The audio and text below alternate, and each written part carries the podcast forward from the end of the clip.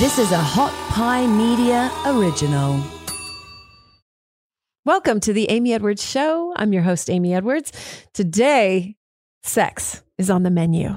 That's right. We have that sex chick, Alexa Martinez, on. And listen, don't be put off. Do not be triggered or put off. Okay, you might be triggered a little bit, but that's okay. She is compassionate, understanding. It is an accessible conversation that will inspire you. It will make you understand that this is a practice just like everything else. When I say you, I mean me just as well, because I had some work. I have had, I have some work to do around this, a lot of work actually. And so that's what we're going to get into today with Alexa. And I, I, I loved every second of this conversation. So I'm so stoked to share it with you today. Remember, we're here to uh, get a little bit uncomfortable and in doing so make changes to become our best selves right? To become our higher selves and to uh, live life so fully and so beautifully. That's what it's all about making it rock. So let's get to today's episode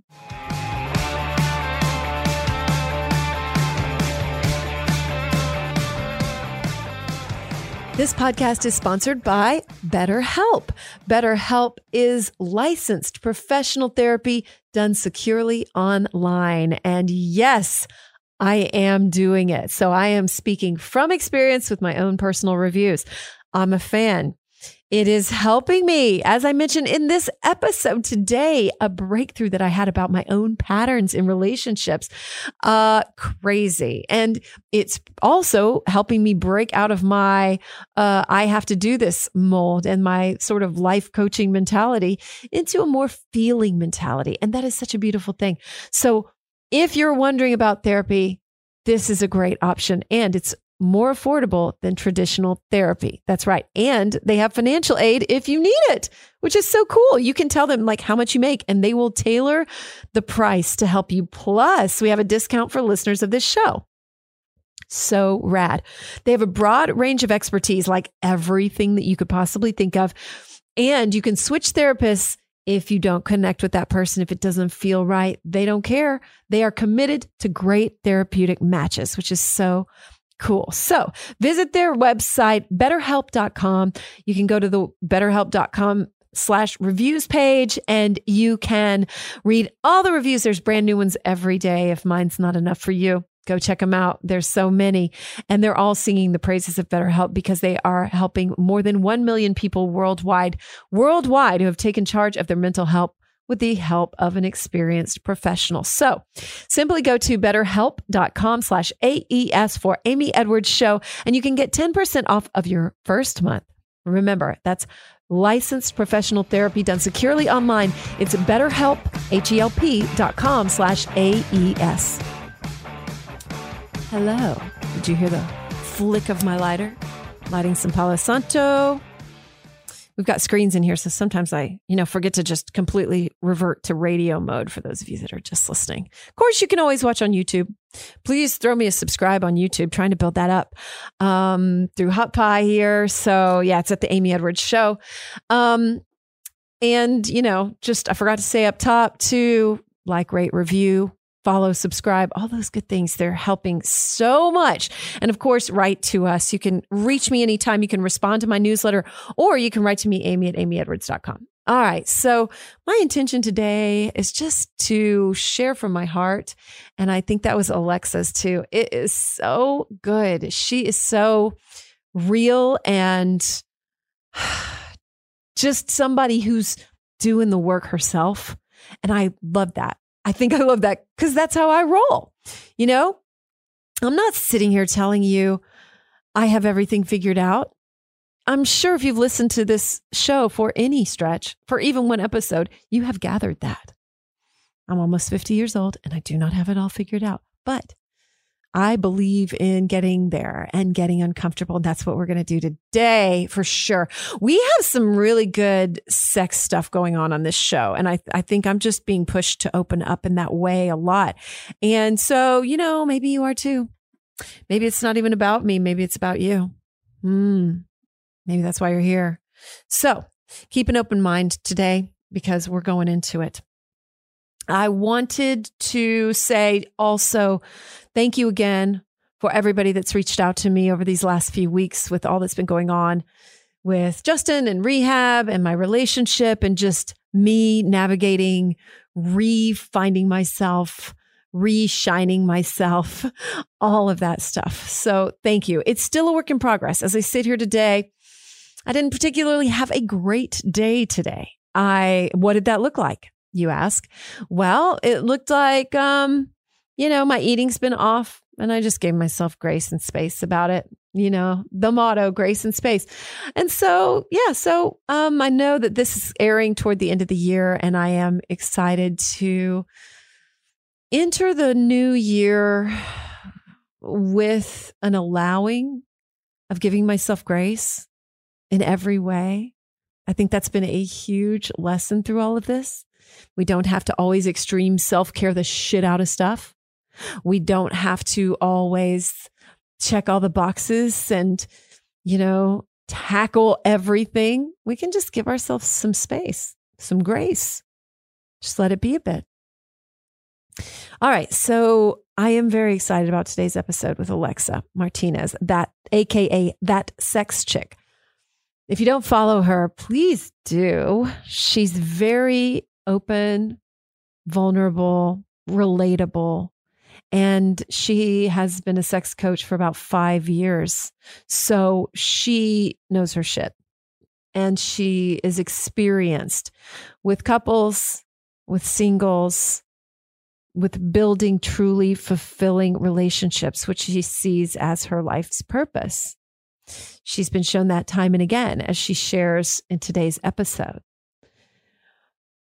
I I think I knew this was coming up. And so I was a little nervous and triggered around it too, because sometimes sex does that to me. A lot of the time, I have to push myself to really be open about it because it's way outside my comfort zone. I'm naturally uh, kind of a reserved and shy person when it comes to sex. Like I'm never make the first move.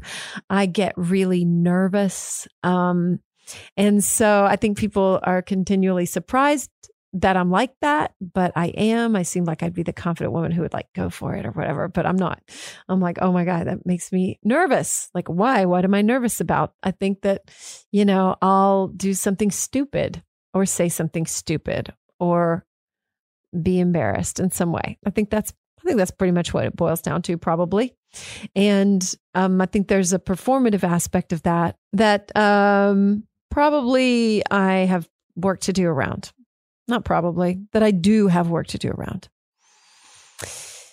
However, that said, in both my marriages, okay, well, full disclosure, I was unfaithful in both my marriages.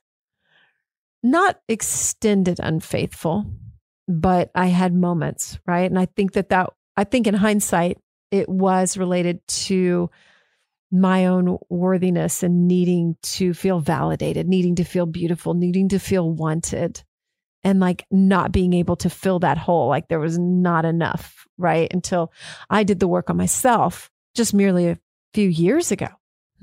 so, or maybe even last year, a year before that. So, um, so there's that. I do want to say that just in the interest of being fully honest. But I did ask for like real intimacy and sexual openness in my marriages. And I felt like I just didn't get it. And I think that is detrimental.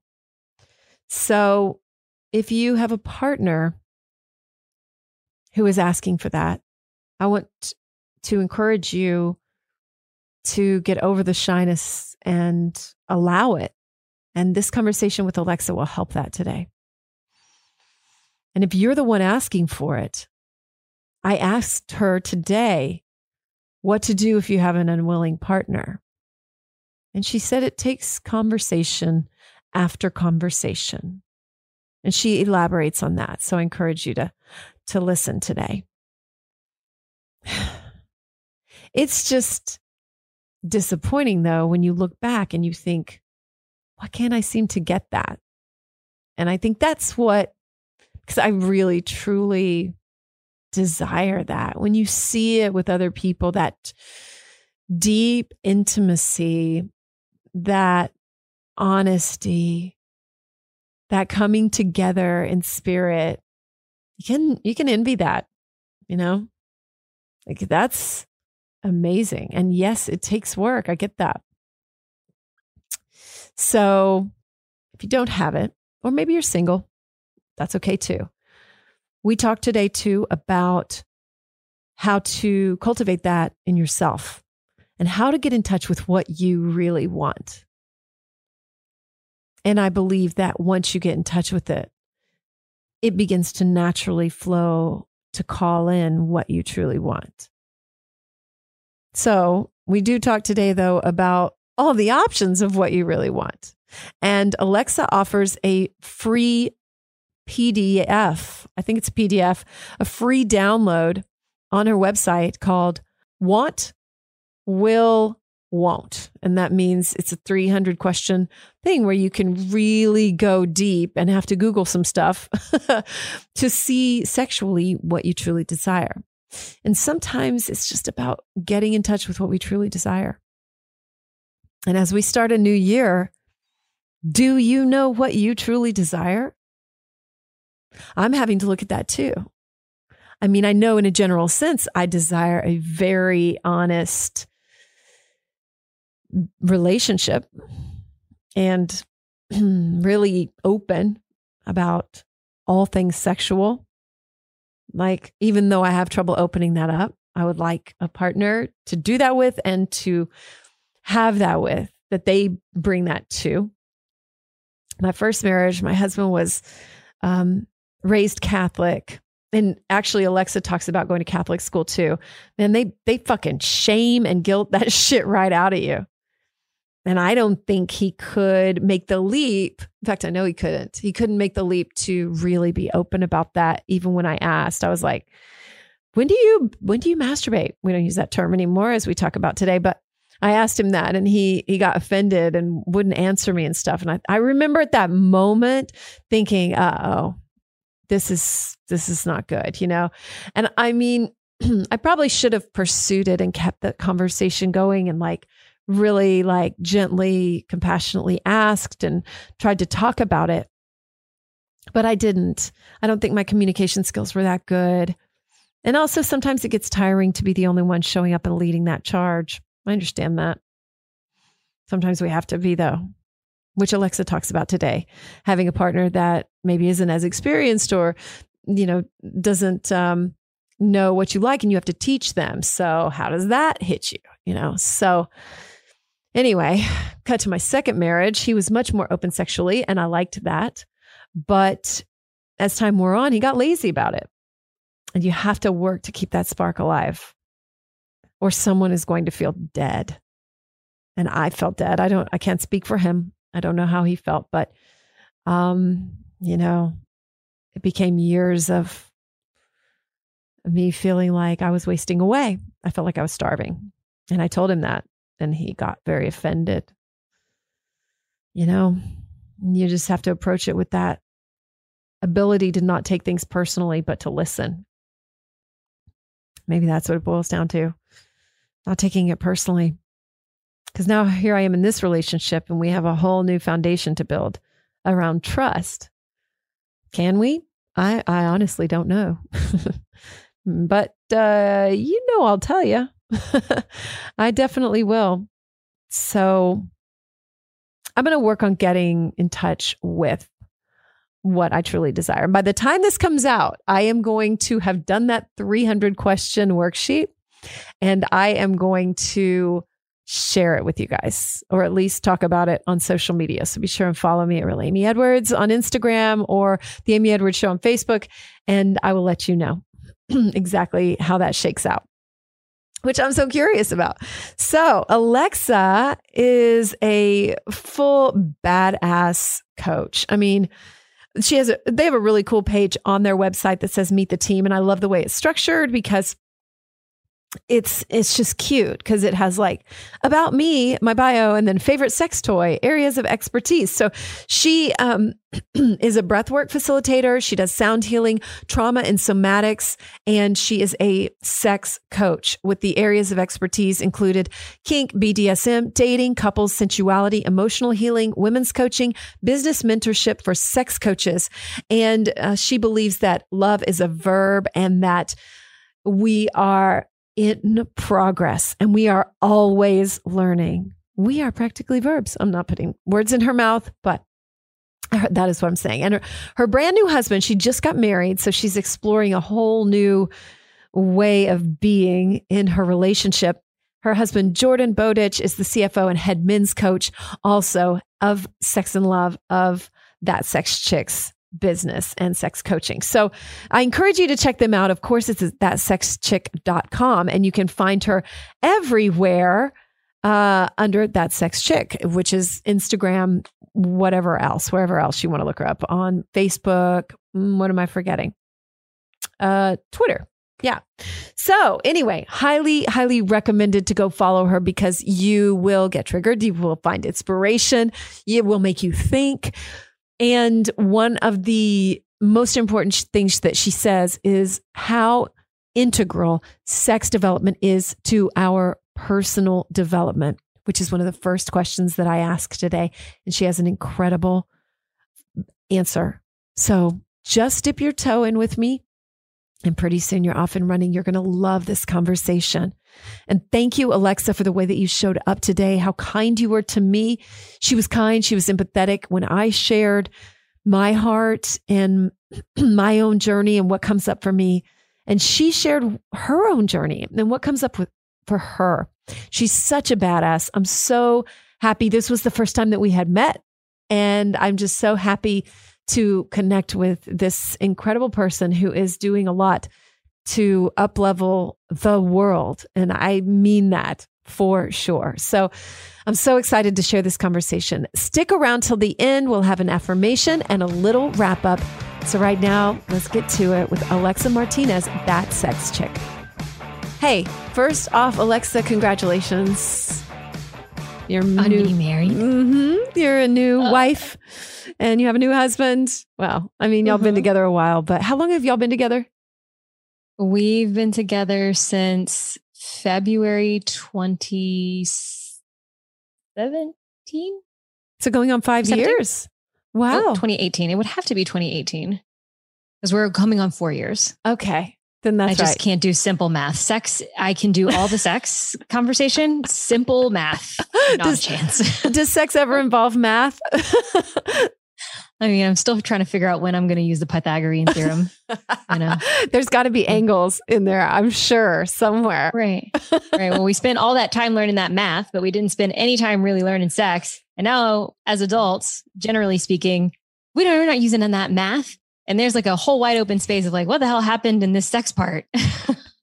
Absolutely. We don't get educated on these things that really affect our everyday life, like sex, like finances, like really the stuff that we're using all the time or maybe some people aren't using it all the time especially sex you know and i was really um taken with one sentence that I wanted to ask you about to start us off that you had in your one of your Instagram posts that wasn't too long ago. And you said sexual development is personal development.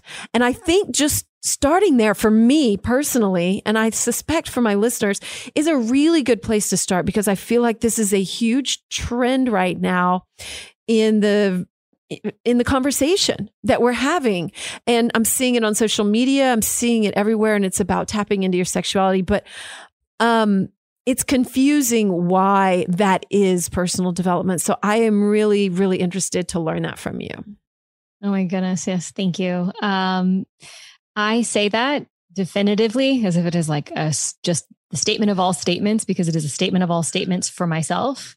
And, you know, this kind of ties into a little bit of my backstory. I got to a place in life that I would say a lot of people are familiar with, at least a time or two or a few in life where it's a version of rock bottom And then like if I could be at rock bottom and then life kind of just like rolled me around the gravel for a little bit, you know, while I was down there. And then face to face with something's got to change. And, you know, my unique circumstances are are different to other people's, but I'm sure that they can they can resonate with like being at that place of like something's got to give, something must change. And then finally the time of like, oh, personal responsibility and personal responsibility and taking action uh, on creating the life that I wanted, which was not what my reality was at that time, was definitely not the life that I wanted. And, but, you know, from the outside looking in, it looked really great. It looked like a fairy tale, looked pretty perfect, traveling the world. I was an art director on cruise ships. I was visiting um, by the end of my career when I was living on cruise ships. I visited 79 countries. It looked like I was having a time. Um, but I was feeling all sorts of things. A, a, relationship had ended. I lost myself completely. I'd gained a bunch of weight. Um, I was turning to alcohol to cope. I was dealing with anxiety, um, occasionally depression, and it was just a really, really difficult situation. And I got to a place where I actually got terminated. One of my contracts got terminated because I was breathalyzed on a ship. And just like, just like when you're driving a car, it's the same limit, even though there's a crew bar on every vessel and the beers and the drinks are like a dollar, you can still two drink maximum in your system because each person on each crew member on a cruise ship has a safety role and safety situations happen at any given time. Doesn't matter if it's when you're off. And so I uh, had a situation where that led to me being terminated from a cruise line and I had to go home and it was this like big old scenario. And I was face to face with like, you got to get your shit together, girl. And, um, found my way to health and nutrition and some mindset work. I mean, at that time I was in luxury sales. So I understood how to, I understood the power of language. I understood how to sell and, and I'm going to use the word without, without really a charge behind it, manipulation of sorts or coercion of sorts of like how to it, shift energy and use my language and make sales and work a room. And so I had started with some development, mainly with sales. Um, but then, you know, got to this place where like life was just, you know, money didn't matter. All these things didn't matter. I had it all and it was just not working for me. So, uh, wound up finding my, finding my way to personal development, very basic. I read The Power of Now. I, I started I got into Mindvalley events, which I'm not sure if you're familiar with the Mindvalley mm-hmm. companies. I went to a couple of A-Fests. I I changed so much about myself when I found personal development. I like woke up, you know, the moment of like, holy shit, everything I ever knew. Like I, it definitely feels like I understand the terms. I was asleep, but now I'm awake. It's like I was just operating just however the the operating system was playing out without really having any conscious intention around it all that much and then find my way to personal development and i'm like oh mindset oh ego oh treat my body like a temple. Uh, like I find all these things and I'm feeling myself and I lost a bunch of weight and I got rehired on a new line. And I was like, you know, looking really good. And my, the people who were my bosses at the time were like, Oh, she looks so good. She's doing great. I was on the up again. And then I, I joined a new contract and the idea of relationship really freaked me out. And in a way, I like, I was building this confidence and I was like, Oh, I'm just going to be confident, right? And then this guy would come into the into the room and I like turn into a 14 year old girl again. And like I wouldn't know what to say. I wouldn't know what to do with my hands. And I like I could feel sexual energy or sexual attraction. I could see that it was like the look that he gave me was like looking right through me and like into my soul. And then I'm like, I don't know what to do. So it's this person who's like really feeling herself, but in any kind of sexual charge, I didn't know what to do. And that was it, it I had enough awareness around blocks of sorts, like where walls were starting to come up. Like, oh, I, I, I instead of panicking and not fully knowing what to do and just retreating and not doing anything, I got curious about it. Why? When sexual energy is present, do I not know what to do? And do I not know how to be this, this beautiful person that I am, that I always was inside, that I'm continuing to figure out? How do I not have access to her? And, and so fortunately, this person that I'm speaking about is a real person in my story. And we actually did wind up getting together and having a beautiful, very quick relationship because living in, on ships is very fleeting relationships. And he introduced me to all kinds of things. He was the first person to introduce me to, to consensual non monogamy. I had never heard the word polyamory before. he gave me my next personal development book, Sex at Dawn. And so when I read it, I was just like, everything I've ever known is a lie. There's, you know, it was one of those, uh, it was like a next wave. And it was like a, oh, I can, so many people all over the world are doing every piece of life in a different way than I understood was the only way that I could do it. And I got curious again. So then I read The Ethical Slut and um, opening up and all of that. So I'm like very curious about monogamy and like how inter- humans interact because at that point I was like, you just get into a relationship and it's serial monogamous, you know, like you just get into one and you like bear down and this is it. The next person I dated after that, or I started, um, an, uh, I started a relationship with, introduced me to kink and introduced me to BDSM. Only I didn't know that's what it was at the time. And that showed me more about myself than any other element of personal development had shown me up to that point. I I entered this relationship and I guess I was really open and and of course I didn't consciously know I was calling it in, but I was open to and curious about unique sexual experiences and what this could teach me about myself. And so wound up this relationship with this person and I mean, this person in this kind of scenario showed me things about my body that there's no other way that I would have figured out. Like things what? about my body, Like things what? my turn on that I could squirt, that I liked being in some ways spoken to in, in a, de- in a version of degradation that I really enjoyed the heat of humiliation that I really, um, I really, I didn't fully understand my, the sub inside. Like I, I didn't, none of that was accessible. I didn't have any language for any of that. And so I thought I'm, I'm a badass. I went to college and now I have this job and now I, I run my business or like I run the team on this ship and I make this money. I do this travel. I like have this like, uh, too hot to trot lady boss kind of vibe. Uh, eh, but then I got into this relationship with this person and as soon as he said, get on your knees. And I'm like, I just immediately, because, because of all of the, the scenario around was conducive to me going, Oh, I can surrender. I was just all of these concepts. Like it's just, it was the, um, like a little incubator time frame in my journey that was just like mind blown after mind blown after mind blown in the realms of sex and relationships and relating that when that relationship then came to a, like a close, it was like a life can never be the same. Like I can't unknow what I know now about so much of this. And I continued the curiosity. So when I went into like that container of that incubator time, that's when it really hits that this is teaching me more about who I am deep down. It's not just who I want to be. It's like who I am to my core because so much of what's made me me up to that point you know, I, I could look at it and think, oh, I'm going to ignore that. That wasn't that great. You know, grew up without a father, grew up in small town with Catholic influences, single mom, military, all of that. Like a lot of that, I'm like, oh, let's, I'm just not gonna, I'm not going to carry that into the future. Like, like I, like I had a choice or something. And in a really interesting way, sex showed me how much of a role some of those things played.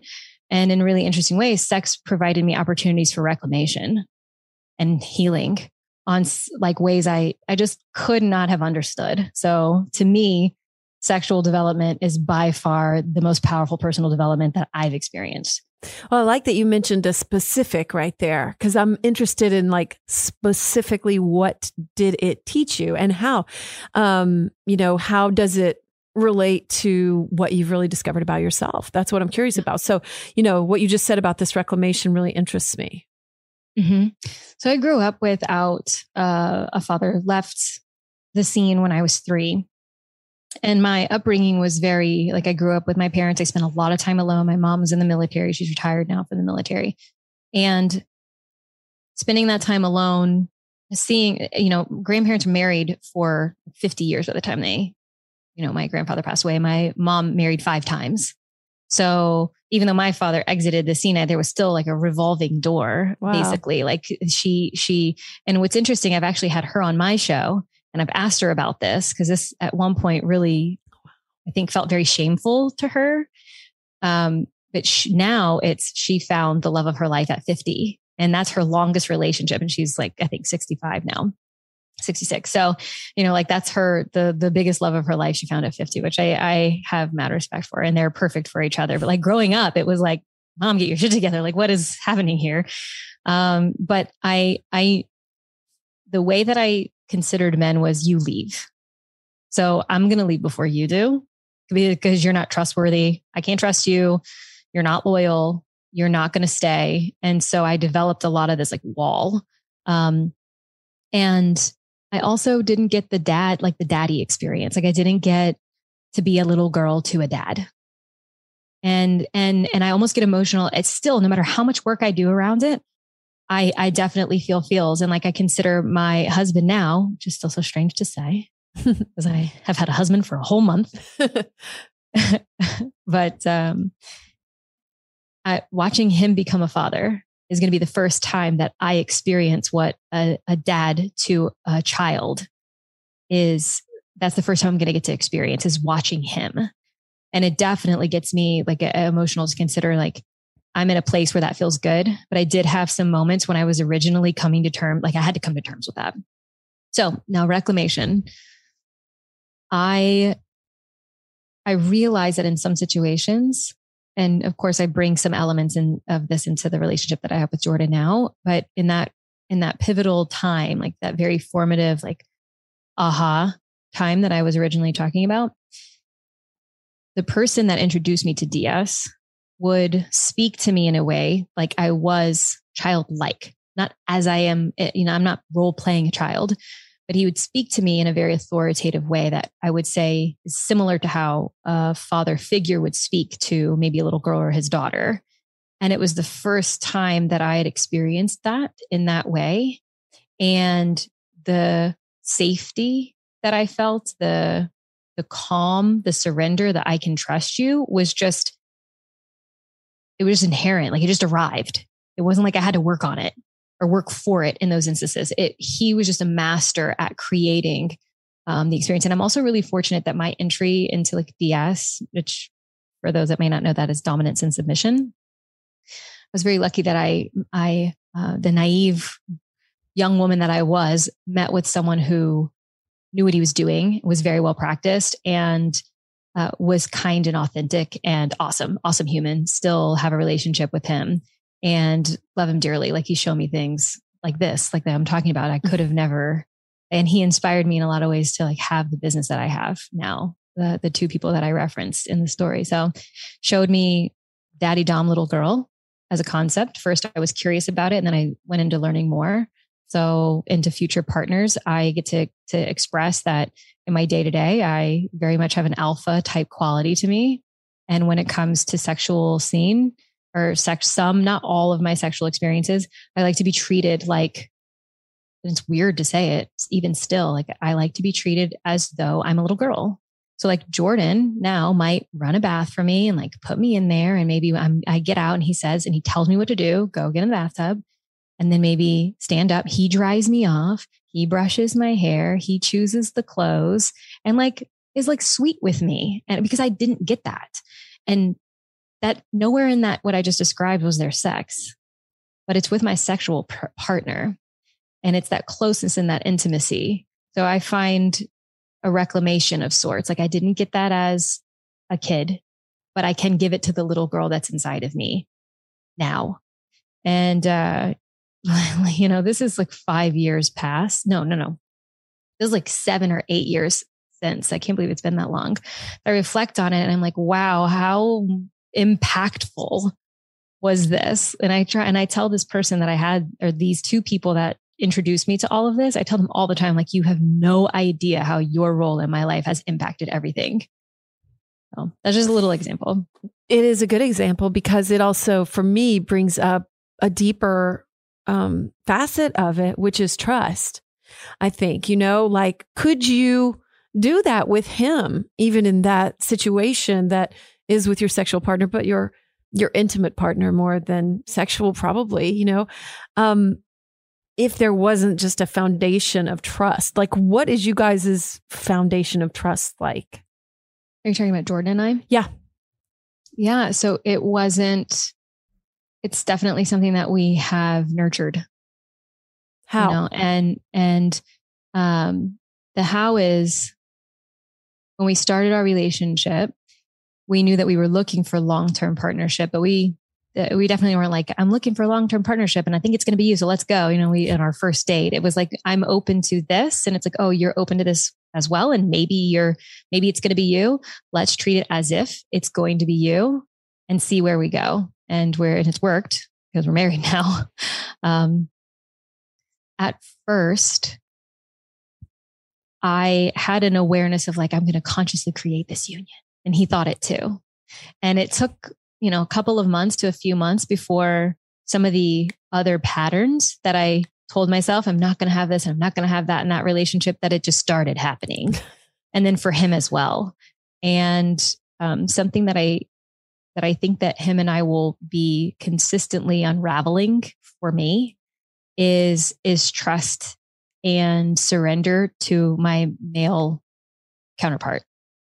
Um, so we have regular conversations about it. And at the at the beginning of it still, and at the beginning of our relationship, it's like, how are you? And checking in. Where are you with this? How does this feel? How do you feel in our relationship? Um, and when we first got together, I had all this information of what kink and what it led me to and how I felt about it. And he's like the most sunshiny California ray of sunshine, vanilla guy. And I knew when we got together, I was like, oh, am I prepared to be in a teacher role? Because that's very challenging. Like, I want to surrender to you, but I have to teach you what to do and all of that. So that's been a mind fuck in and of itself. Um, how we've worked all this out is consistently having mentors. Oh, I'm glad you brought people- that up because I was wondering, you know, like here, you know, the average person doesn't stumble into someone that's going to teach them everything that they can trust, you know? Yeah that's been really important is to have people who can who can take you know because even though I, I do this work and i communicate about it a lot for me and my and within my relationship brings its own level of vulnerability and sometimes a miss in communication so having people who i could share with that could then translate it in a way that he could really grasp it and understand it. Because the first time I described DDLG, Daddy Dom Little Girl, to Jordan, he like mildly panicked. He's like, I don't think I can give you what you want. Like that freaks me out. And now we've, he's realized that all of the sexual things that I've brought to the table, um, and now he's bringing them as well because he's inspired and curious now. Because at first I wouldn't say that he was necessarily inspired or curious about it. Um, he would have said, "Yeah, cool, sex. Yeah, of course, I like sex." you know, it's, it's, different now. We we leverage it as relationship and personal development, which is like a totally different way to look at it. I'd say. Um, so at, at first, like he, I'd bring some of these things up to him and he like couldn't really wrap his head around it. So it's taken time and a lot of work and a lot of patience. We do something called a relationship board meeting, and that's our our check-ins weekly. That's like taking stock of what how did we do last week in relationship? What was our sex like? What was our intimacy like? How connected do we feel on a scale of one to ten? Uh, where am I at in my cycle? what's the weather for the week ahead? like we literally talk about all this stuff. Um, so we can get on the same page. And I, and a part of those a lot of times are, are you harboring any resentments? So like we have, we create these opportunities to consistently offload and uh, alchemize or diffuse or whatever so that we can, you know, move into each week by week. We're not perfect at it. No, like it's crunchy as fuck a lot of times. Um, but I, I think that because we continue to show up like that, I continue to surrender. But, you know, I have patterns, traumas and triggers and things, and he does as well. And we have a relationship coach, even though we are relationship and sex coaches. So, and, and we'll just continue to do that. I think that that more or less answers your question. Like, how do we focus and work on trust? It does. And it's actually really comforting to hear that you have coaches, to hear that you have challenged, because I think the outside perspective, even though, you know, you're very candid, you know, with the things that you share, I feel like you are very open and, of course, and vulnerable and candid about that. It's still like, you can look at people like you and think they've got it fucking figured out. And here I am at whatever age, you know, and you're going to feel like you're too old. and I, I mean, I'm almost 50 and I, I still have a long ways to go. And so, you know, it can be daunting a little bit, a little like all of it like I'm on the verge of tears right now. All of it is a little triggering for me, Alexa. It's like, and I'm not sure why. I don't know if it's I have I'm going through a hard time in my relationship right now, and so as I was, you know, reading your things, I I was brought to tears just today, and I was like, huh, you know, feel like I've had two marriages uh, that ended in divorce, and you know, I've asked for these things from my partners, and didn't didn't get them and so, you know, now here I am in another relationship, and I think you can just feel a little like everybody's got it figured out. And it takes mm-hmm. conscious effort from both parties. And I think a lot of times people probably look at this and they're and they're tired. You know, they're mm-hmm. tired. They're like, I'm the one trying to figure this out. I'm the one, you know. Is there a trick to getting both parties on board? Maybe that's a long-winded way of saying that. No, and I I feel you and what you were saying there. I feel you, and it, really these challenges are across. It doesn't matter the age. Like I I remember I was in my first sexless relationship at 21, 22, questioning through and through my worth and my value because my body wasn't being utilized. Granted, the outward message that I was receiving was save your body for marriage like as if marriage is going to be all of a sudden you're going to put the ring on and then you're going to know what to do whenever you're naked. like, you know, but then there I was like, oh, well, I've already done this thing. So I must be like wrong or dirty or tainted or something like that. And, but now I'm in a relationship and they're not engaging with me at all. And so, um, and that can really, really affect your self worth.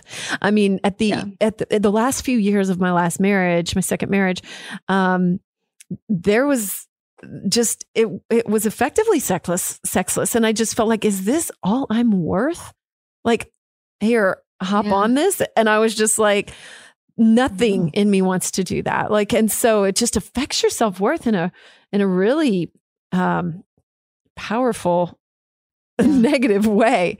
Yeah, big. And when that's not quite right, like the sense of self and the sex and all of that is off, then the way that it trickles and we- weaves this web and attaches to all this other, all these other areas of life too. Like when my, when I feel a certain way about sex or my partner or like connection, then I realize I'm taking it into team meetings. I'm taking it, I'm, it's leaking, it's all over the place. You know what I mean? Like that, that feeling, that offness. And so I think back on, on other points in time in life when I just didn't have the understanding or the awareness. And, and I, I look back and I do my very best to have grace. I'm so grateful that I've landed where I am. Cause like I wouldn't have this life and be on this path and direction like without those things. Of course, like that's how it works. Um, but really to, to answer your, your question of like getting the other person on board it's a series of questions. I mean, a series of questions, a series of conversations. It's okay. one conversation after the other conversation after the other conversation. And they all might feel like I'd rather swallow glass. like I'd rather just like put me into the flames, you know, like because that's that's really what it feels like at times to have the courage to say I am not happy or satisfied or I want different and to hold it and stand for it can be so challenging. And to think like if you're almost 50 years old, the patterns in the the the times where you have not honored like a boundary or you've repressed something or you really wanted your expression to look like this but instead you made it much smaller so it looked like that because that was easier to digest that you thought for everybody around you it's like all these times that's like stored these habits have been created over almost 50 years. Mm-hmm. So now it's like we want something different or you want something different. And it's like, oh, well, let's undo 50 years of patterning. like it doesn't just go like, let me enroll him in one conversation because there's both of you have your ways and your sacred mirrors for each other. And I'm sure that you like you've spoken about that and like been and are familiar with the concept is like you fit perfectly together to essentially trigger the fuck out of each other so that one person can see blind spots in the other. And like sometimes couples do that in a really beautiful way. Um, I'm always in awe of them when they do that in a really beautiful way. Uh, for for Jordan and I, the terms that we use are collapsing and coercing. Um, we get that from our relationship coach too. Um, her name's Annie Lala, who just moved to Austin as well. Um, one of us at any given time is coercing, and the other's collapsing. And usually, my energy gets so big and I, I won't yell, but my energy, like who I am is like very outward. whenever I have sensation or when my nervous system is activated, my energy floods out and his collapses in. He just goes, Oh, she's too big. I've upset her, maybe because he had a mom that was very not present. So it's like, Oh, she might leave. She might go. So let me just be a good little boy. Um, so we get to like be aware that those are our patterns whenever we get into kind of conflict, or even when I want to bring up a subject or a conversation that might lead to some heated stuff. So like even just having the awareness about those of like the and grace, like the the patterns and the habits that you have. They're 50 years in the making. They really know? are. And it, that's been so interesting. You just hit on something that really uh, I've just been learning about. And, you know, I not only was it 50 years in the making, but I had marriage straight into my second marriage. So I essentially hadn't had any other serious relationship for like 25 years. And so I took that time to relearn how to date. I took that time afterward to, which which I did. It took a lot of work, but for me to view it as fun and really like honor myself and and I I really came around. And then the pandemic hit. And so I was like, okay, what if this is it? What if I just have me forever? I better be fucking happy with myself. So I started on my own self sexual journey and and did a lot and I've been really open on this show and other shows about that, which I think I'm going to be on your show sometime, which I would love to talk about. And I really just um delved into that. Like feeling the sensations in my own body, not looking at porn, not, you know, fantasizing, but really tapping into how I feel and getting in touch with what I like and all those things, right? And really loving myself. And so I did that and mm-hmm. it was great. And it really, I just felt better than ever. And I, I lost weight. I looked great. I felt good. And, um, and then I started to see the people I was dating and they just, because I, I started dating again as the pandemic kind of lightened up and I, I just naturally became uninterested. And I was like, huh, how about that? And so then I met my partner now, Justin.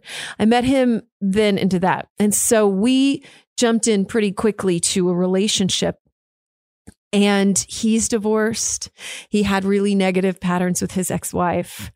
And it just didn't occur to me that, yeah, I had built new things by myself, but I hadn't been in a relationship. And so just in therapy recently, I, I realized that I'm operating from an old pattern system. And I'm like, oh, well, no wonder there's fucking issues because I have unconsciously fallen into these old patterns. And that's mm. such an interesting thing to explore. And I'm just so glad you brought it up because even sexually, we can have these old patterns that we're just going to uh, just, they're comforting. They're like an old shoe.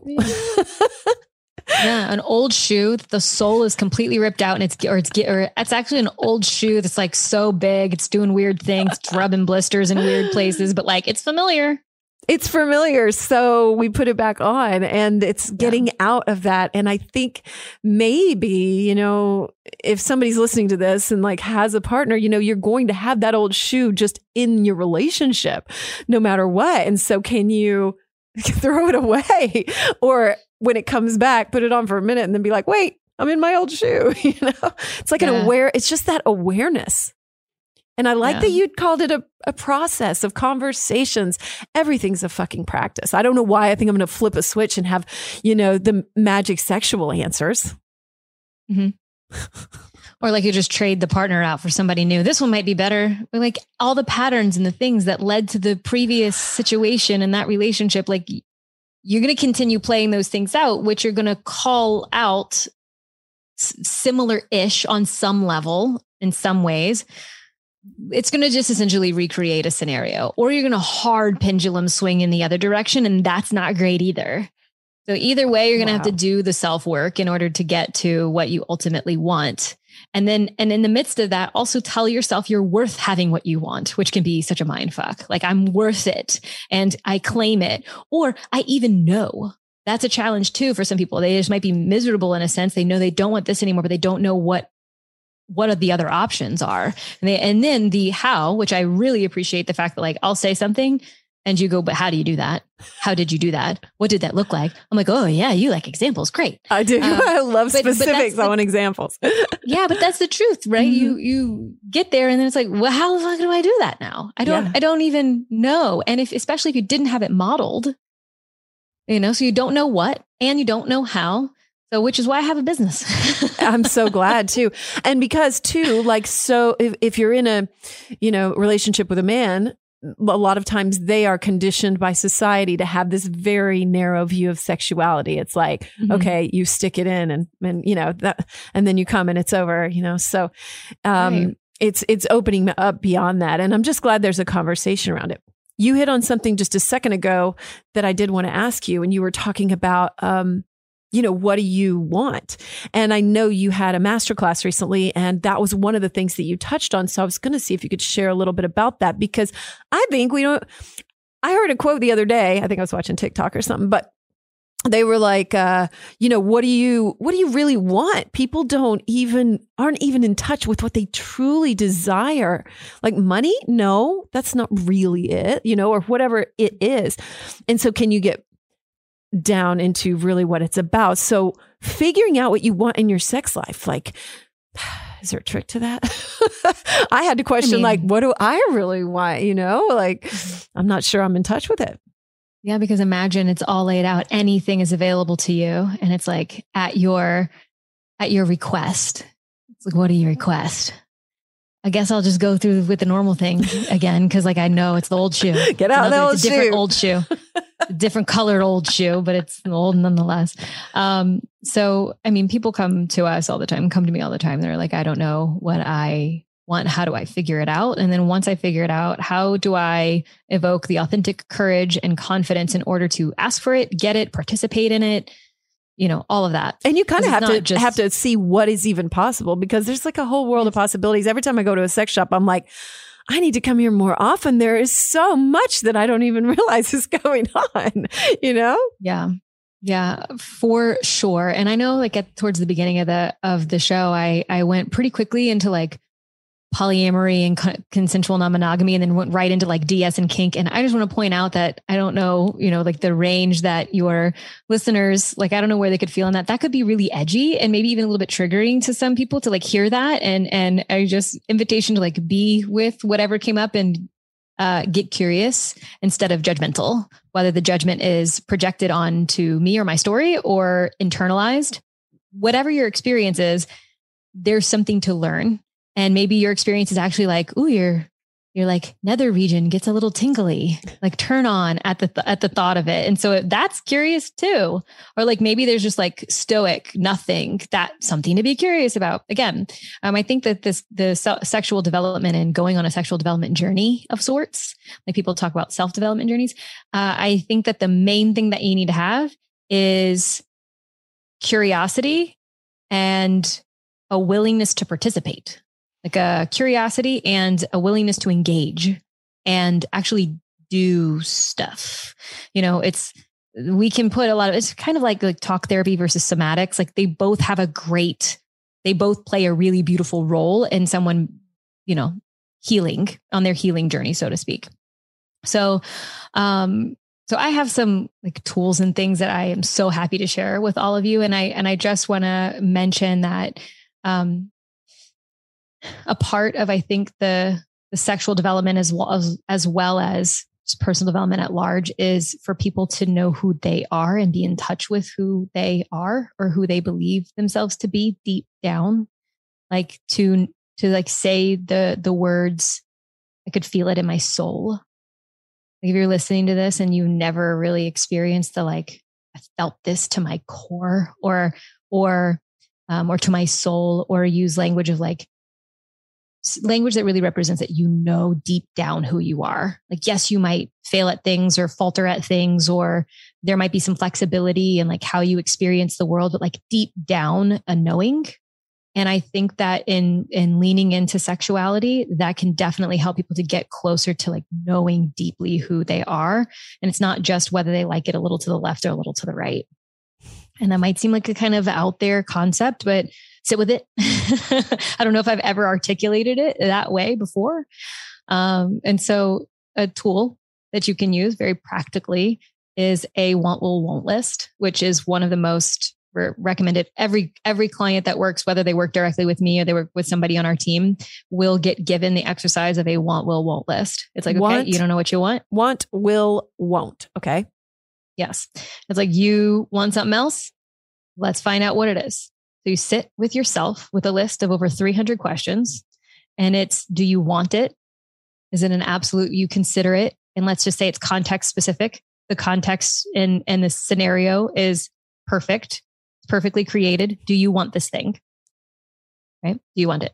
Um, the will category is for if your partner wants it, will you do it? Not necessarily is it like a maybe I could want it or maybe I couldn't. It's a will you do it? And it's kind of it's kind of in that that maybe category, but with a little bit more clarity. Will you do it for a partner if your partner really wants it? And then the won't category is I consider it and my body shuts down. Maybe you come up against like you consider it and fight, flight, freeze, fawn, something. One of those starts to show up in your system. Maybe there's a dissociate. Maybe it, it's this judgment, shame, a hard no, something like that. And if that comes up at all on any level, then you mark won't. And it's not a, these answers or responses on this checklist are not forever. You could do the, you could do the want will won't list the following month and half the won'ts could be in the wants after you get a sufficient amount of the things that you do want, you might start opening up to other things and maybe you won't. And that's okay too. So going through this list, I have so many people go through the the list and then we crack it open. We have this, you know, bigger conversation about it. They're like, I had never considered it. I never considered if I wanted to be bitten on my butt cheeks. You know, I never considered if I wanted to be flogged on my vulva, which even just saying that is like, ugh, you know, like I never, I never consider, and when I say flogged, I'm just like lightly patted. We don't, nobody, I don't think ever gets like flogged on their vulva. There's somebody out there that does. Probably so. I'm like, I'm talking about like a light pat. Yeah. That was what was okay. happening in my head. You know, um, I've never considered being scratched down my back or tickled on my something, you know, and, and that's all on the list. And the list goes from pretty PG, kissed, like, do you want to be kissed in all these different body part areas, licked, bitten, scratched? And then it just gets hotter and hotter, or the heat gets cranked up, I should say, as the list goes on. And then eventually you start getting into some DS dynamics, or you go into like toys inserted. And then there's a section of what kind of toy, and then inserted where, and then lube. And then it just continues. Yes, I want to be tied up. I want to be watched. I want to watch others. I want to have multiple partners. I want to, and then it just keeps going. And eventually it gets into some kind of like more on the fringe stuff, like water sports and bloodletting and like all kinds of like pet play and all of that. So it goes, it goes. but for so many people, I mean, I, I talked to the match and they're like, I had to Google like 75% of the stuff. I'm like, great. Do you know how empowered you feel now that you actually know what's there? So you sit with yourself and you ask yourself. So that's a very practical tool that we give every person that works with us. Um, and it's free download. So if you find me on Instagram, it's right there on my link tree. Oh, I will put a link up in the show notes for that too. I want to do it.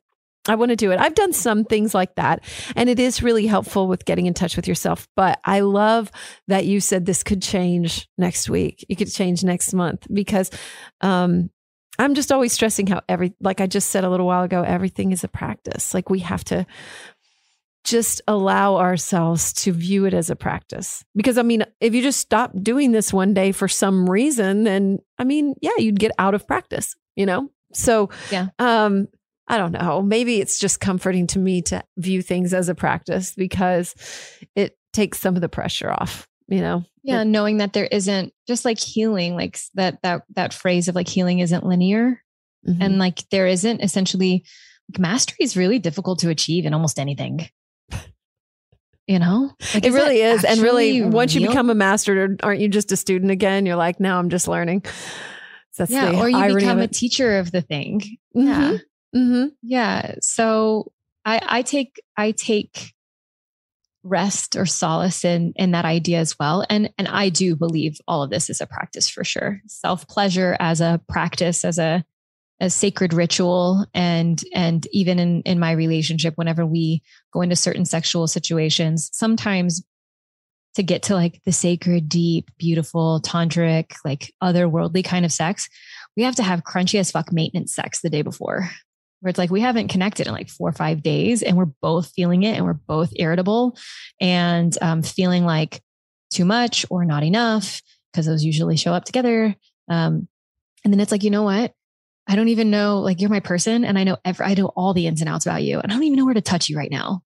You know, like we go through that, that crunchy stuff and, and it's like, okay, well, how about we just like do the maintenance sex? Like this is not going to blow either of our minds. We will probably orgasm, but it won't be like, it's certainly not going to be like the best orgasm we've ever experienced. It's probably going to be like pretty surface level. And then on the other side of it, we can have a deeper conversation about what we really want. And mm-hmm. so Jordan and I often, when we've got like a big thing that we're about to go do, it's like, let's go like quickly have sex because we know that we'll be more connected as soon as we do.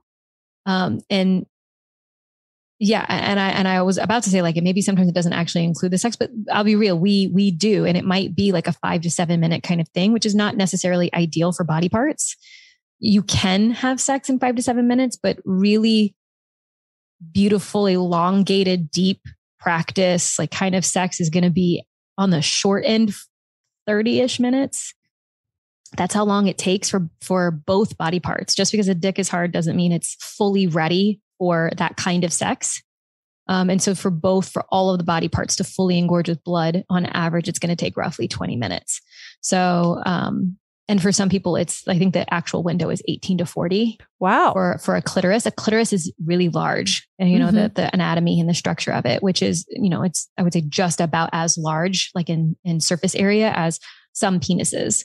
So, and it is made of the same tissue. Mm-hmm. So like for us, like we might do like a quick, a quickie maintenance. Some people say fast food. Lots of people have different language for it. Um, and sometimes that is a requirement in order for us to get to a place where we can have deeper conversation where we're actually feeling with each other. I've just synced with you.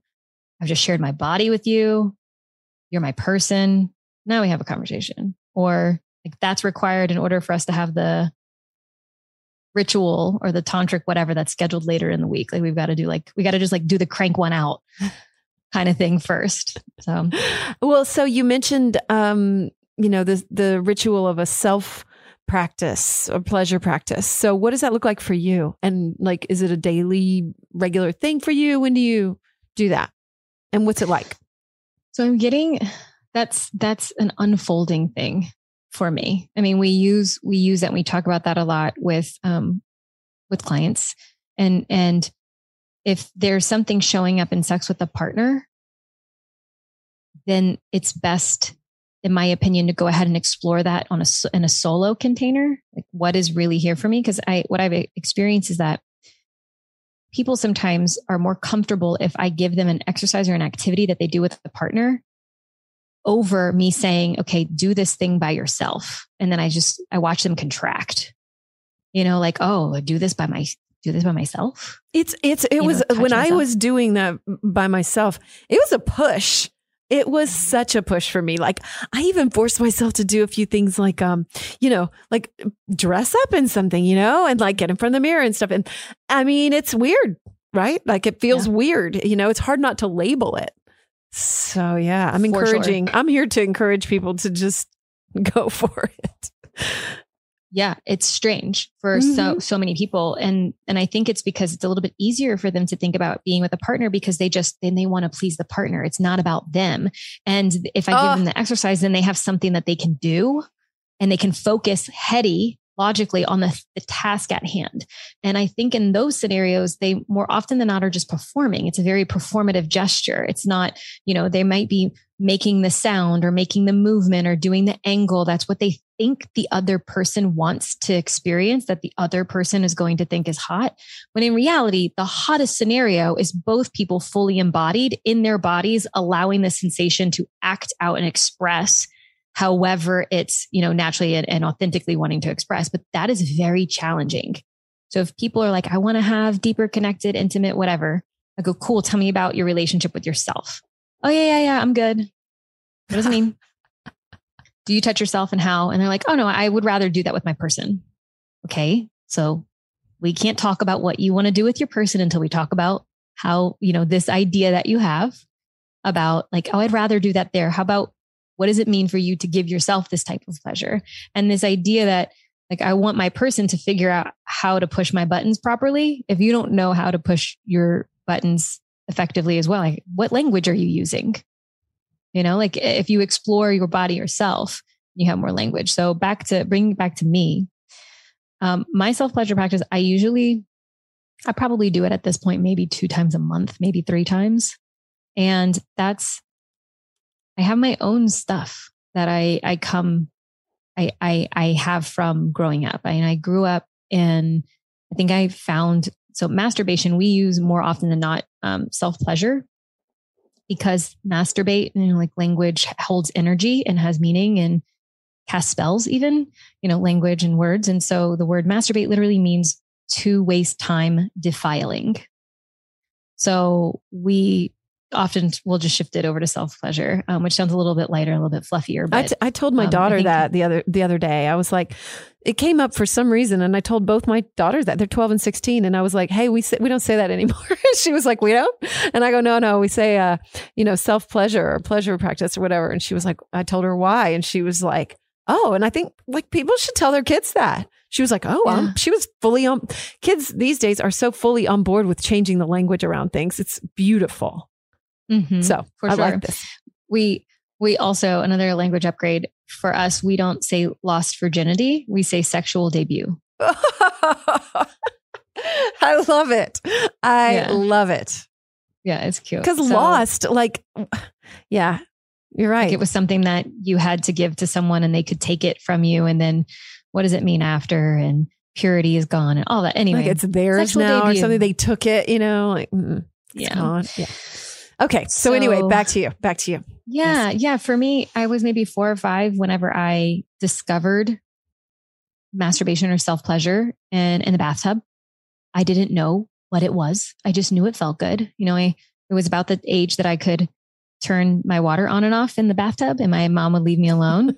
so I think like little me would get into the tub and like turn the water on and then I'd scoot to the top so I could turn the water off, but the water was running right there. And my, a tiny version of me could have, you know, my body very close to the running water. And I think that's how I figured it out. And then I would just lay there under the water. And every time I always wanted to take baths, and I would be in there for a really long time. And and it's funny because I can talk with my mom about it now. I'm like, did you know what I was doing? did she? I don't. I think she had an idea. She might not say yes or no. She'd be like, "Well, I wondered. You were in there for a long time." Um, so that was that was how I figured it out. It was wasn't until I went. I started Catholic school when I was I went into fourth grade, and that was when I realized that what I was doing was masturbation, and that that was a sin and it was wrong and it was dirty and I wasn't supposed to do it.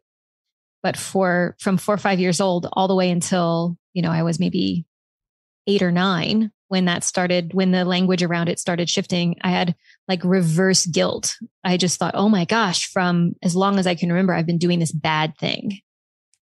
And so uh, I stopped. I tried not to, but my body, like I wanted to because this tried. is a thing that feels good. And at that time, I'm like nine, 10, I'm like trying not to, or like 14, I'm like trying not to, um, because God's watching, right? Like this is, this was what I was figuring out. And it was really, really uncomfortable. I remember at this time, but even at that time, I wasn't associating it with anything sexual. It just felt good, you know? So fast forward, um, I continued to do it every so often. And I would even like go to the Bible and try to find where it said specifically, girls couldn't do it. Ugh. You know, like mm-hmm. I remember doing that, like trying to find my way out. Um, and so what I would do, which I think a lot of women who are who growing up with wanting to keep this a secret, it was, you know, if I wanted to do this thing that I was told was bad, that I needed to do it in private, very quickly and silently with silently as far as sound and silently as far as energy. I needed to do it fast because as soon as I could bear down, get it out, move on, then I could get on the other side and I wasn't caught. And I think a lot of young boys learn this as well. And so then we wind up becoming adults. And it's like, oh, he's got a challenge of coming too quickly or not being able to keep it, um, not able to keep an erection or, and she's not able to access orgasm either with a partner or isn't able to like experience more pleasure, you know, or, or has like a, they put a halt, a stop on it. and they're not they're not breathing. People aren't breathing through the pleasure. Um, and so some people wind up coming very quickly. Um, men and women all types of people and so it presents these interesting challenges later but you form these synapses in your brain of like this is how this is supposed to work. And then you throw in porn as we get a little bit older and then that all changes. So um, or that like adds a whole new flavor and dynamic into that. So bringing it back to me i i am still challenged by that. I want to be home alone and we both work from home. And so like i like the space of alone. And and i like to take my time and i like to really feel in it and and when i'm feeling crunchy with my work and i'm feeling crunchy with jordan then i'm less likely to do it for myself and it's probably the thing that i need the very most Yes. I mean, I was just experiencing that when I was going through everything with Justin. And like, I was like, okay, I need self care. And I forced, I forced myself. I've had to force myself, but it's a positive thing. But I'm, I'm with you. And gosh, the way you just broke that down is so astute and so hits like, wow, with our upbringing and with how we're conditioned how do we break that in society? How do we overcome that for like generations to come? I don't know. it's uh, just these a, conversations. These conversations, yes. Speaking about it is first. Okay, if this is, we have this acknowledgement of where we were and like, oh, aha, that means I can change this if I desire it to be different. Then you go and communicate, you know, like whenever I want, I want to have a business coach to help me get places like they have a business that I aspire to have. And so I'm going to go ahead and have a communicate, like have communication, invest so that I can learn how to do these things in, in my own way in my own business. Well, not that you have to necessarily invest, but you find people who have, they seemingly have achieved a thing that you desire. Communicate with them. How did you do it? How did you shift from this to this? you know and and really giving yourself permission first to be curious and maybe having a conversation with someone is really frightening you know even just bringing it up is frightening but listening to this podcast is a little easier reading a book is a little easier and then eventually hearing enough stories of you're not alone can inspire to bring it up to a friend maybe a close family member depending on your relationship with your family. And and then eventually go goes into investing or showing up at a workshop. And you know and just putting yourself in places where people are valuing the thing that you're deciding to value which is your sex and your connection to your sexual self. Yeah. Hell yeah. Um yeah. i have a sort of a thought to i think that maybe when we get really honest about our sexuality and really in touch with it and really honest with someone else, a partner, you know, or in a in a setting of like a workshop or whatever, that we're just more honest in life. Like mm-hmm. uh, uh, uh, going back to when you said, you know, something's off and it spills over into like your your meetings or whatever else, like yeah. I mean like I, I think about how many like murderers there are, you know, that have some sexual behavior that they consider deviant. And if they could find, I don't know why I just went there, but if they could find ways to totally. express that in a healthy way or whatever it is that someone is feeling shame about or something like that, if we can just let it out, I, I suspect that because I know it's helped me just to talk frankly, openly, like on this show or in social media or whatever. I bet it has you too. Just talking about that makes me more honest, a more honest person. It makes me more able to live in the light. Not that I don't love my shadow or appreciate the darkness, but it makes me more able to just let it out. You know? Oh, 1000%. And I'm right there with you. And I also have the same kind of relationship. I enjoy living in the light and I, yeah, I, make love to my shadow all the time, uh, or with with her. Uh, yes. There's a phrase, kind of paraphrase a quote, and I believe this is a Dan Savage quote where I love him. He says, he says uh, something to the effect of, if you can ask your partner to pee on you before sex, what can you ask your boss for? that sounds like him. Yes, I love it. Right? Yes. Right? And it's like, oh shit. yeah, I can ask for anything mm-hmm. and feel okay about it. And so, um, it's just easy because of all that conditioning to see how we're affected and how we're all holding ourselves back in some way. I can't believe I'm saying Yeah. that mm. because I feel like it triggers me just like everybody else. So if you're listening to this, know that you're not, you're definitely not alone because it does me too. Oh my gosh, it's my work and it's getting, and I can't get away from it. It's one giant, I've created a dome of mirrors. what does You that know? mean exactly? Like, means everything reflects back. reflected. hmm All my stuff is like it's consistently reflected back to me. I mean, this was the thing that I had the most challenges with growing up. I mean, I, I my entrance. I actually just got a notification that was like, "Yay, Alexa gets a Facebook" from one of my friends. It was 15 years ago. So I've had my Facebook account for 15 years, but the day that I went on and logged in for the first time was because someone said to me in high school, and this was right around the time Facebook was accessible to high school students or to anyone, rather. It wasn't just college, right? Mhm. And it was, Did you see what so and so said about you on Facebook? And I logged in for the first time to Facebook, like got an account so I could read that this person wrote, Alexa Martinez is a slut and I hate her. So that's my introduction to social media. When I was around that same time, I had on the side of my house in mustard, because I had a, the side of my house faced the road and the way that the driveways and things were, they were on the side of the house versus the front. And then you like walked around the corner and like could go into the into the house. So the side of the house faced the road and it had Alexa is a slut written huge, taking up the whole side of the house. And it was written in mustard on, it was like a dark gray paint to the side of the house. So when we pressure washed it off, it It stripped the paint. Oh my God. And so it still said Alexa a slut until we repainted the side of my house. So I am, I do this work because this work has been doing me. It was gifted to me like right away. This is going to be, and of course, when I was going through it, I could have never guessed. I just thought, oh, people can be cruel and this is just what happens in school or whatever. But then I, I, yeah, everybody's got their story, but I look back on mine. I'm like, wow, okay, God, universe, creator. I see what you've, I, I can look back and go, thank you for creating this and, you know, this environment for me because it forged me in a fire that like now I get to help people in this way.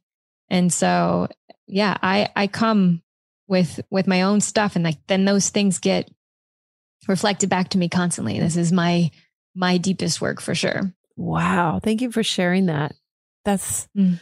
um heartbreaking, but also, you know, shows you your path. That's right. It's part of acceptance. Yeah. So what's being reflected back to you to like today? What are you working on right now?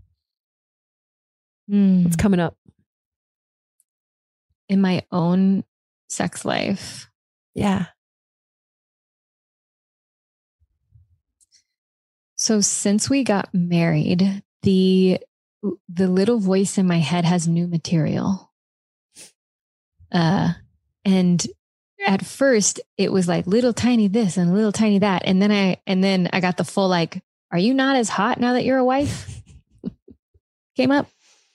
And I was like stop it.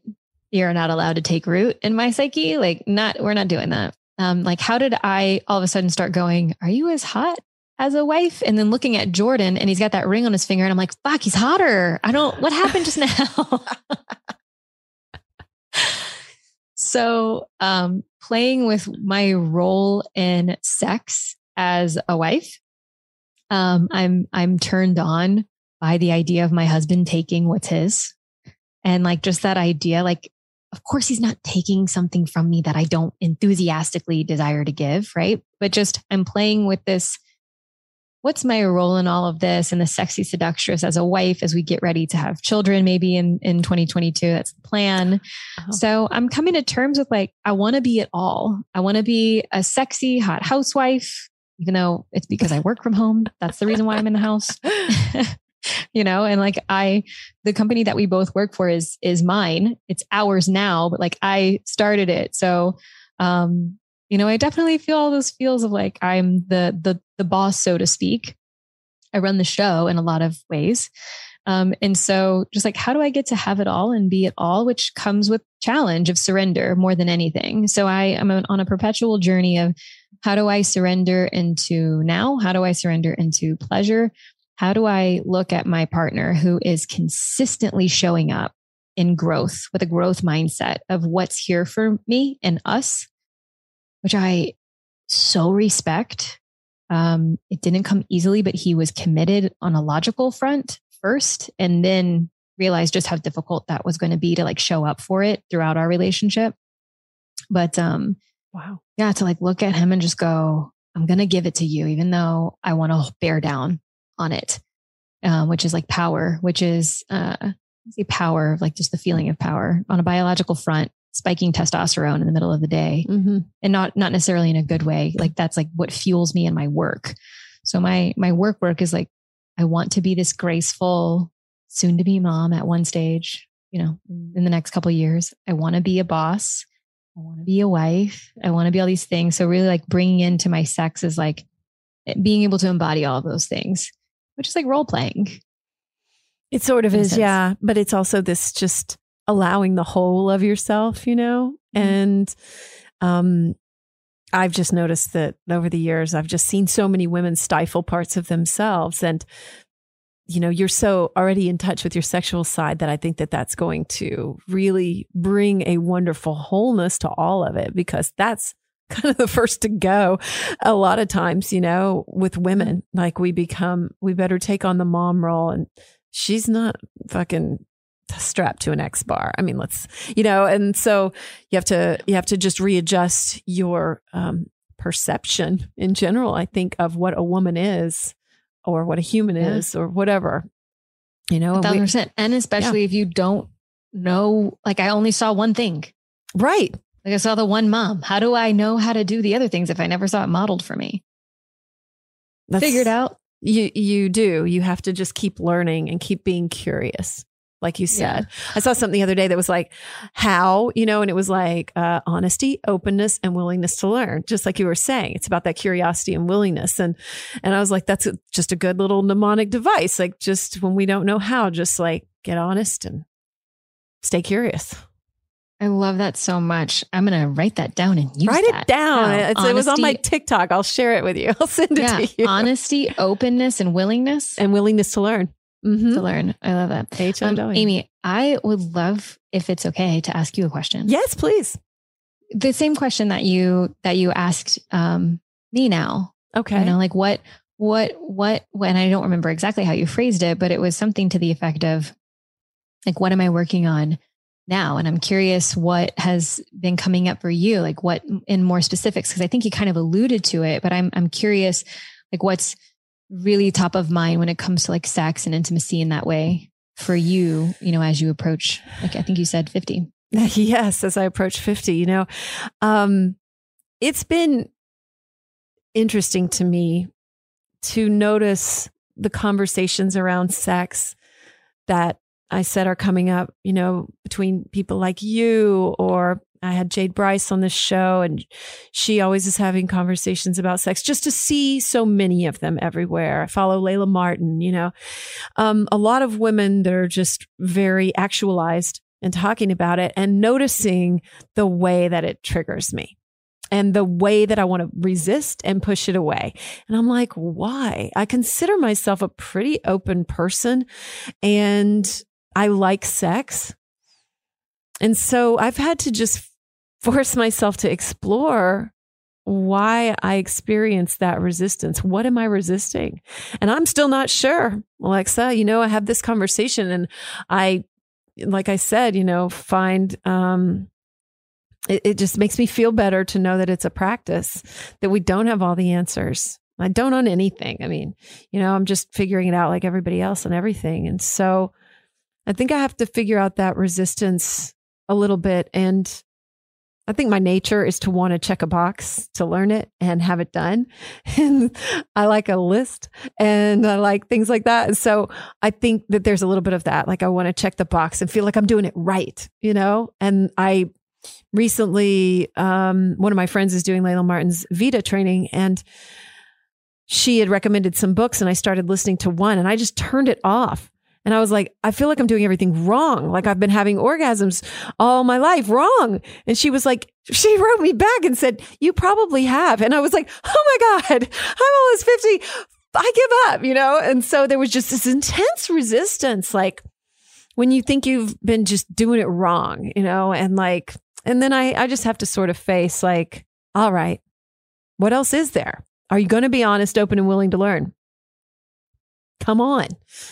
Come on. Yeah. and so really big. it's those intense resistances when we have them that we have to pay attention to, but sometimes they're so intense that you're like, oh fuck this no so so we're having this conversation right now and so you know Yay. we both know sky king who's actually been a guest on the show too and sky was like you need to be talking about sex like once a month on your show and i was like okay you're probably right you know? So okay i will. Fine i will because i need it myself you know? I'm like i'm having this conversation for for me just as much as the listeners. Like i um I ha- I have to keep pushing myself into the uncomfort zone, out of the old shoes, and into you know, I'm not saying uncomfortable shoes, but into a new shoe, something Ones that, that, you got to break in. ones that you have to. Br- ex- well said, yes, ones that you have to break in. So, um, in a very general sense, that's really what I'm working on. In more specific terms, it's navigating, um, having a partner who is battling addiction and in treatment and coming back to myself, forcing myself to have those pleasure practices and getting back into that hole, which, you know, you said earlier. Okay, I want to ask you what you like in sex, but if you don't know what you like yourself, then you can't really figure out, you know, what you like together.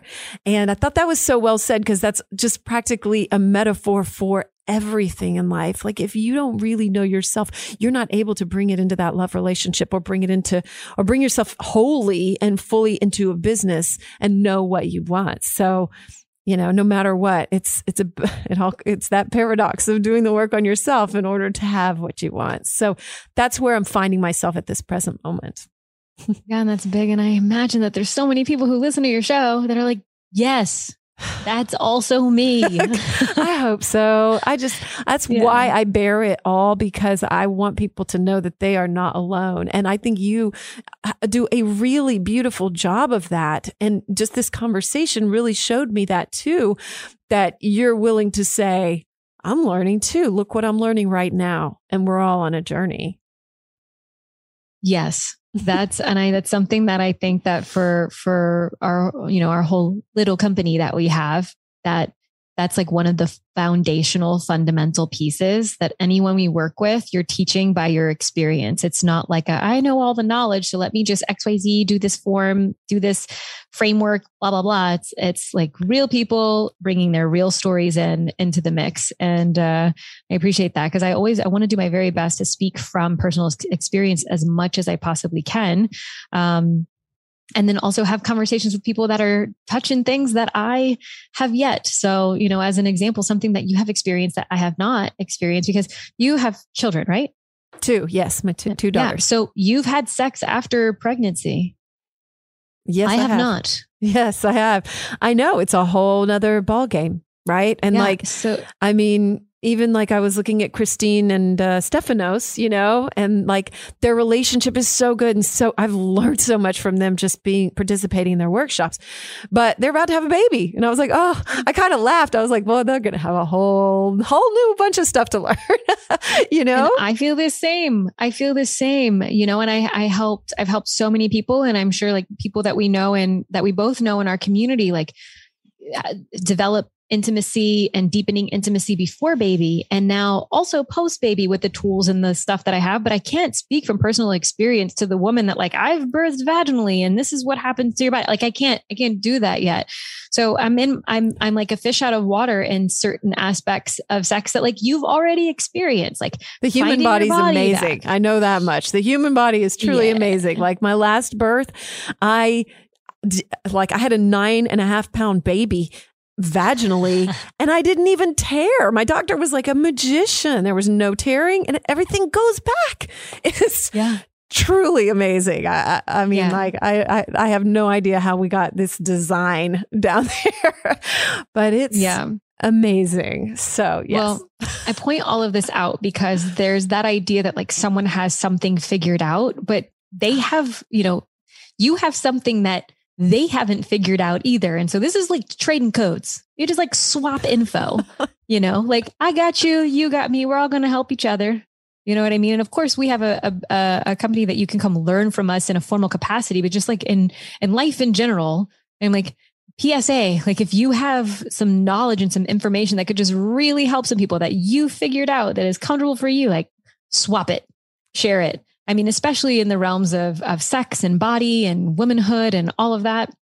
You know, if that if that's who you are, that that is listening, but then also for the men too and of the folks in between that consider themselves that are non-binary like you find your people and you find people who are maybe a little bit before you or a little bit after you you find mentors you find peers you find elements where you can be the teacher and you just start sharing the stuff and then i think eventually you start to come home to like what's your actual truth in the midst of it and what are your opinions that are flexible in the midst of it and it's like oh i, can, I feel i feel better now and this. And so, and I think, I think like your, your willingness to learn and the honesty and the openness, I, and now I went backwards. It's okay. with who? how, you spelled who? I spelled who, you know, it, it's, uh, that's something so special. And when you come up to the resistance, I think sometimes the fear is like, who I am on the other side of this, I don't know her. Yeah. I don't know her. And it's like the shoe. Right? It the is. shoe kept is keeping me safe, even though it's rubbing blisters. So it's like on the other side of the resistance and falling in and like really surrendering into that resistance and and diving into the abyss of the unknown of like who will I be on the other side of this? And then there's another level of there's no turning back and the rip and repair and all of that jazz. It's kind of scary. I think some people are afraid of their power as well, of like how powerful will I be? If I'm already like this without that, add that to the mix. Can I even handle myself? right.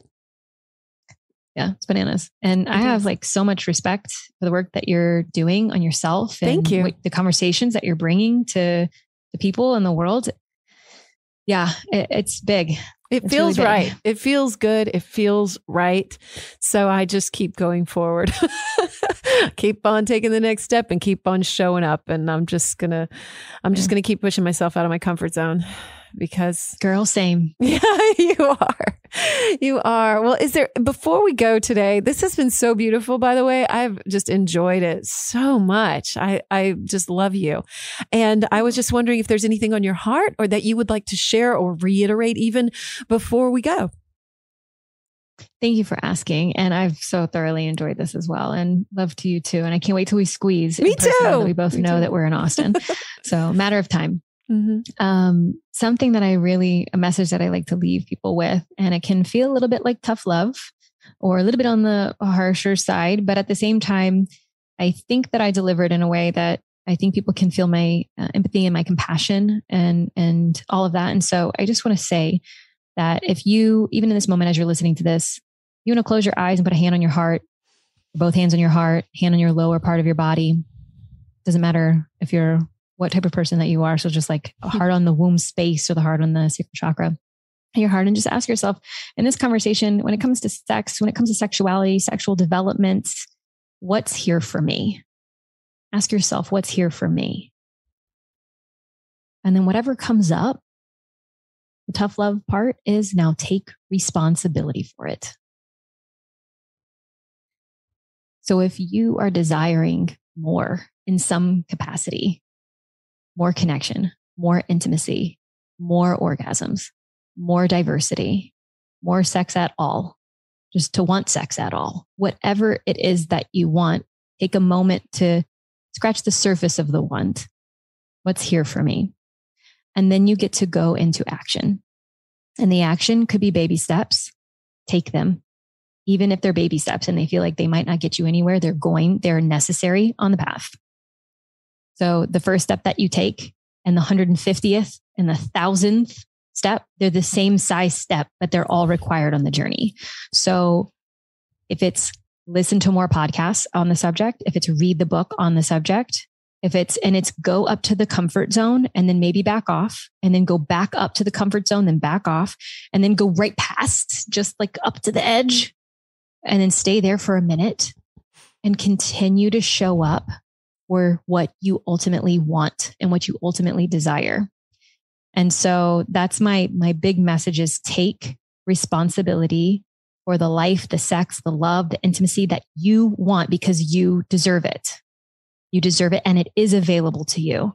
No matter what your upbringing was or the patterns that you have or whatever it is, you deserve it and it is your birthright.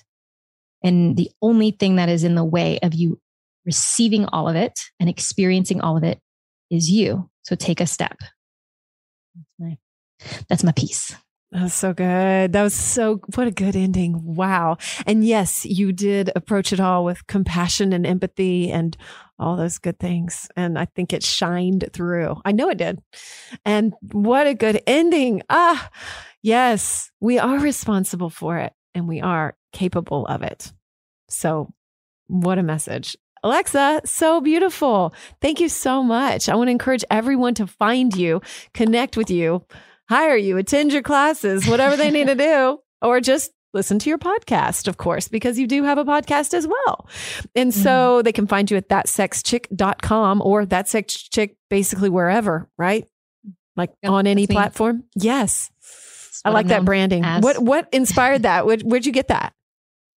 I mean, I always I've been in a sex coach and a sexual sexual health educator and in relationships and all. I've been doing this work for about five years, and so um, I just picked up on the fact that people would introduce me as this. Or like do you know alexa? She's you know she's that sex chick. She's on instagram. She's that sex chick on instagram. Or like you can you know they would i would hear that phrase a lot. And so i went through a branding exercise and um, with one of my friends who's a branding expert, and she just kept saying, like, we're in this, we were in this part of the workshop where it was like, what are you known as? What do people know you as? And I had all these words that people were using to describe me, and none of them fit. Like they were all a little bit too fluffy. And she came to me and she's like, Well, really, what do people know you as? Like, what is the thing that you do? I literally am known as that sex chick to so many people. And she was like, That's it. it's so, so, good. It is. I didn't know it would stick the way that it has stuck. Um, but I'm into it and it's organic. And sometimes that's yeah. just the most beautiful thing when it just happens organically like that. So, yeah. Well, thank you so much, Alexa. I'm so grateful. And I encourage everyone to follow you. It'll be in the show notes and, of course, everywhere else. So, um, yeah, I love you. Thank you so much. And all the work you're doing, you are doing the world an excellent service and ourselves. Right back at you, lady. Love you too. Thank you. Huge thanks to Alexa Martinez, that sex chick, for being here today and that incredible conversation. I loved it. I can't wait to just think on it and process it. And I hope you feel the same way. Join me in just taking a deep breath. I loved her ending, just connecting with ourselves and what's in our soul. And it's just the act of doing the next thing. And that's our affirmation today. I can take one step. I can do the next thing. I can. I can take the next step. I can take one step. Just like she said. Just remind yourself of that. When you feel like you can't, you can take you can take one tiny step. I can take one step. I love that. Um, I am excited to start the year coming up with a solo episode. I feel like I have so much to share as we have finished a whole year here, and that'll be the episode number 52. So I'm so excited about that. And um, I just want to say a huge thank you to you for being here. And this show is growing, and I just my heart just feels like exploding when I think about that. And so, so much gratitude to you. If you haven't left a rating or review, I ask that you please do as a New Year's gift to me. I love me some New Year's, and um, and it would just be an honor totally. So if you can hit five stars or leave a review wherever you listen, super grateful. And um, if you need to reach out to me anytime, remember just reply to the newsletter, which is you can sign up for at amyedwards.com or um, you could just email me, amy at amyedwards.com or try me, try me on Facebook, but uh, or Facebook or um, Instagram Messenger, but it's really easier via email as far as the show goes. So I'm going to see it and be able to like share it on the show, especially if you have a question. I would love to know your questions. Um, of course, yes, as I mentioned, sign up for the newsletter. If you like the show, share it with a friend too, because word of mouth is where it's at with the show. So um, I'm just, uh, I'm just so excited to enter a whole new year of this show and see what happens as we continue to grow. Um, new episodes come out every single Thursday. And I have to say a big thank you to our producer, Alyssa Duke, and everyone here at Hot Pie Media for all their support. They're going on a one year anniversary around here, too, which is very exciting. So I just love you so much. Remember, it's never one and done. There is no magic pill. You are the magic. It's taking that step forward. That's where it's at. For us to be more present, be more open, and feel this life. Yeah. And keep showing up. Take that step. Take that step. I love you. Till next time. Thank you so much for listening. If you liked this show, please rate and review. It totally matters. And I encourage you to spread the love too and share this episode with a friend if you feel called.